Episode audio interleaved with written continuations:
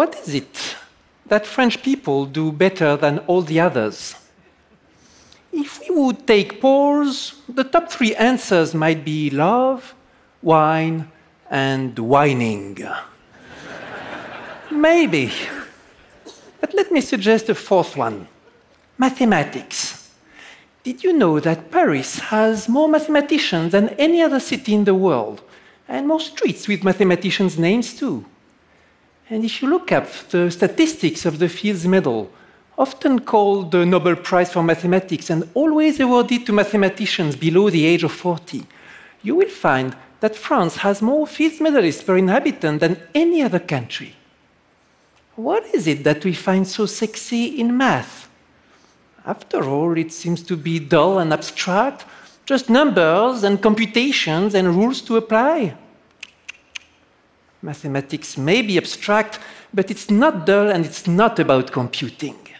It is about reasoning and proving our core activity. It is about imagination, the talent which we most praised. And it is about finding the truth. There's nothing like the feeling which invades you when, after months of hard thinking, you finally understand the right reasoning to solve your problem. The great mathematician André Weil likened this, no kidding, to sexual pleasure, but noted that this feeling can last for hours or even days. The reward may be big. Hidden mathematical truths permeate our whole physical world. They are inaccessible to our senses, but can be seen through mathematical lenses. Close your eyes for a moment and think of what is occurring right now around you. Invisible particles from the air around are bumping on you by the billions of billions at each second, or in complete chaos. And still, their statistics can be accurately predicted by mathematical physics. And open your eyes now to the statistics of the velocities of these particles. The famous bell shaped Gauss curve, or the law of errors, of deviations respect to the mean behavior. This curve tells about the statistics of velocities of particles in the same way as a demographic curve would tell about the statistics of ages of individuals. It's one of the most important curves ever It keeps on occurring again and again from many theories and many experiments as a great example of the universality which is so dear to us mathematicians. Of this curve, the famous scientist Francis Galton said it would have been deified by the Greeks if they had known it. It is the supreme law of unreason. And there's no better way to materialize that supreme goddess than Galton's board. Inside this board are narrow tunnels through which tiny balls will fall down randomly, going right or left or left, etc., all in complete randomness and chaos. Let's see what happens when we look at all these random trajectories together.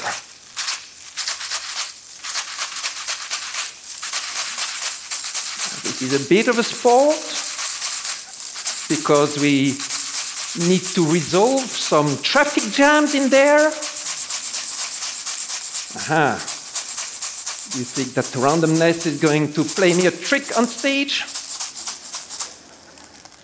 There it is our supreme goddess of unreason, the Gauss curve, trapped here inside this transparent box as Dream in the Sandman comics. For you, I have shown it. But to my students, I explain why it could not be any other curve. And this is touching the mystery of that goddess, replacing a beautiful coincidence by a beautiful explanation.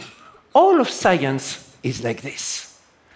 And beautiful mathematical explanations are not only for our pleasure, they also change our vision of the world.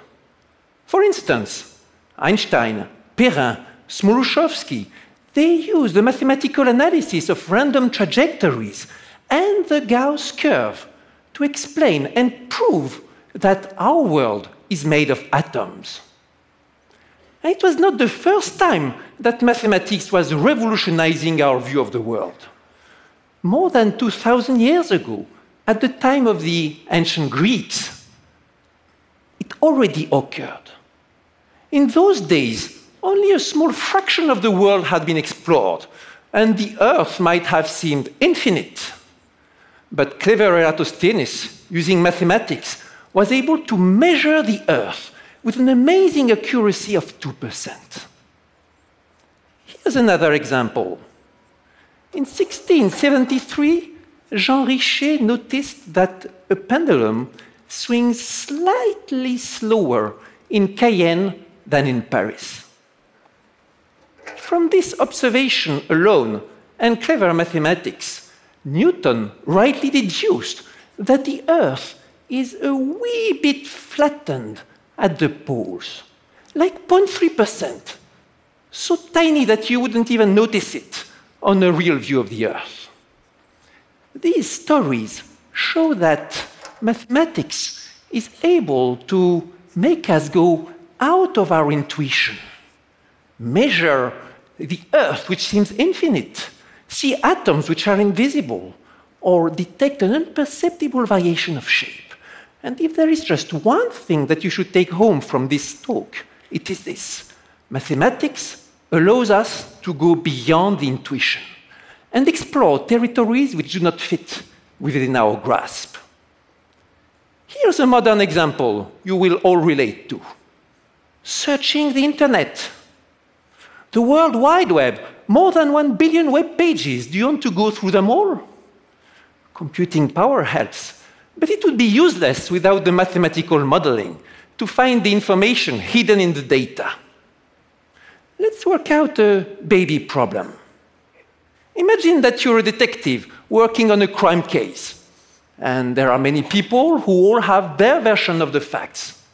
Who do you want to interview first? Sensible answer the prime witnesses. You see, suppose that there is person number seven, tells you a story, but when you ask where he got it from, he points to person number three as the source, and maybe person number three in turn points at person number one as the primary source. Now, number one is a prime witness, so I definitely want to interview him in priority. And from the graph, we also see that person number four is a prime witness. And maybe I even want to interview him first because there are more people who referred to him. Okay, that was easy. But now, what about if you have a big bunch of people who all testify? And this graph, I may think of it as all people who testify in a complicated crime case, but it may just as well be web pages pointing to each other, referring to each other for contents. Which ones are the most authoritative? Not so clear. Enter PageRank, one of the early cornerstones of Google. This algorithm uses the laws of mathematical randomness to determine automatically the most relevant web pages, in the same way as we used randomness in the Galton board experiment. So let's send in this graph a bunch of tiny digital marbles and let them go randomly through the graph. Each time they arrive at some site, they will go out through some link chosen at random to the next one, and again and again and again. And with small growing piles, we'll keep the record of how many times each site has been visited by these digital marbles. Here we go randomness, randomness. And from time to time, also, let's make jump completely randomly to increase the fun. And look at this. From the chaos will emerge the solution. The highest piles correspond to those sites which somehow are better connected than the others, more pointed at than the others. And here we see clearly which are the web pages we want to first try. Once again, the solution emerges from the randomness. Of course, since that time, Google has come up with much more sophisticated algorithms. But already, this was beautiful. And still, just one problem in a million. with the advent of digital area, more and more problems lend themselves to mathematical analysis, making the job of mathematician a more and more useful one. To the extent that a few years ago it was ranked number one among hundreds of jobs in a study about the best and worst jobs published by the Wall Street Journal in 2009. Mathematician, best job in the world. That's because of the applications, communication theory, information theory, game theory, compressed sensing, machine learning, uh, graph analysis, harmonic analysis, and uh, why not uh, stochastic processes, linear programming, or fluid simulation.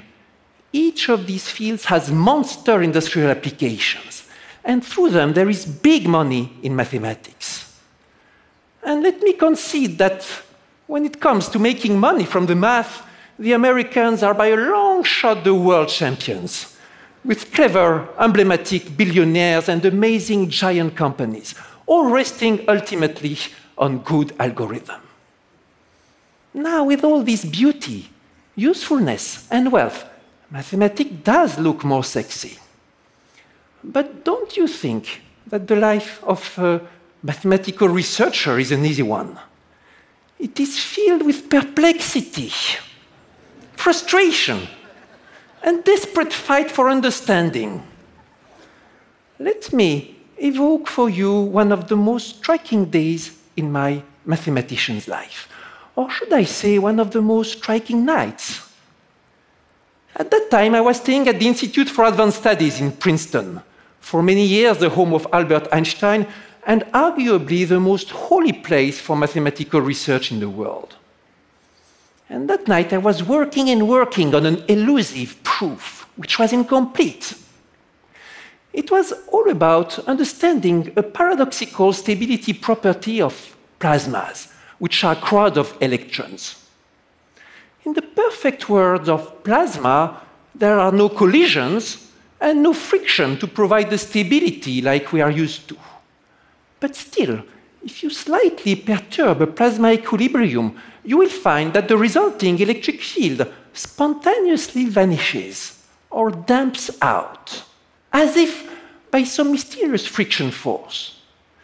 This paradoxical effect, called the Landau damping, is one of the most important in plasma physics, and it was discovered through mathematical ideas. But still, a full mathematical understanding of this phenomenon was missing.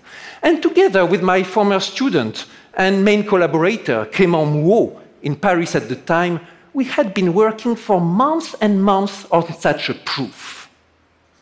Actually, I had already announced by mistake that we could solve it. But the truth is, the proof was just not working in spite of more than 100 pages of complicated mathematical arguments and a bunch of discoveries and huge calculation, it was not working. And that night in Princeton, a certain gap in the chain of arguments was driving me crazy. I was putting in there all my energy and experience and tricks, and still nothing was working. 1 a.m., 2 a.m., 3 a.m., not working. Around 4 a.m., I go to bed in low spirits. And then, a few hours later, waking up, you know, ah, it's time to get the kids to school. What is this? There was this voice in my head, I swear. Take the second term to the other side, Fourier transform and invert in L2. Damn it! That was the start of the solution. You see, I thought I had taken some rest, but really my brain had continued to work on it. In those moments, you don't think of your career or your colleagues, it's just a complete battle between the problem and you.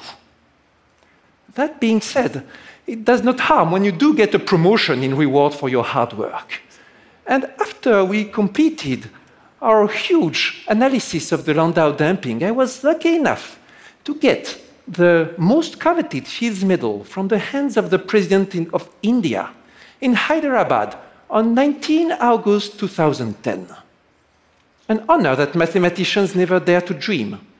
a day that I will remember till I live. What do you think on such an occasion?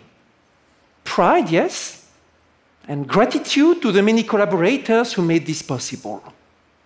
And because it was a collective adventure, you need to share it, not just with your collaborators.